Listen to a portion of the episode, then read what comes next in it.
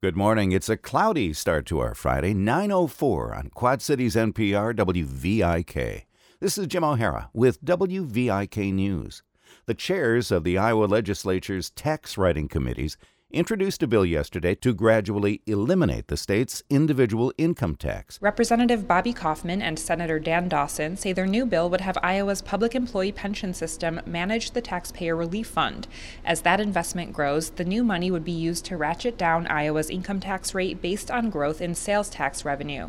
Kaufmann says they can get rid of the income tax without using one time funds and without raising other taxes. And I think that if you look at what other states have done, not only is it one of the more innovative plans, I think it's one of the most responsible in the entire country at getting Iowa to our long term goal of 0% income tax. Dawson says he thinks this is the best way to use the more than $3 billion in the Taxpayer Relief Fund. Their bill is very different from Governor Kim Reynolds' tax bill. She's proposing speeding up tax cuts to reach a flat 3.5% income tax next year.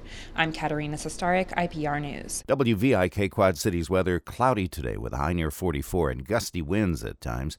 Overnight, mostly cloudy with a low around 30. Saturday, sunny up to 47 with gusty winds. And on Sunday, partly sunny, high of 48. Today on Think, in our modern world, the term colonizer is as pejorative as it's ever been. The ways we've historically discussed colonizers, how that's changing, and how our new terminology is playing out in the war in Gaza. That's at noon today on Think, here on WVIK, Quad Cities, NPR.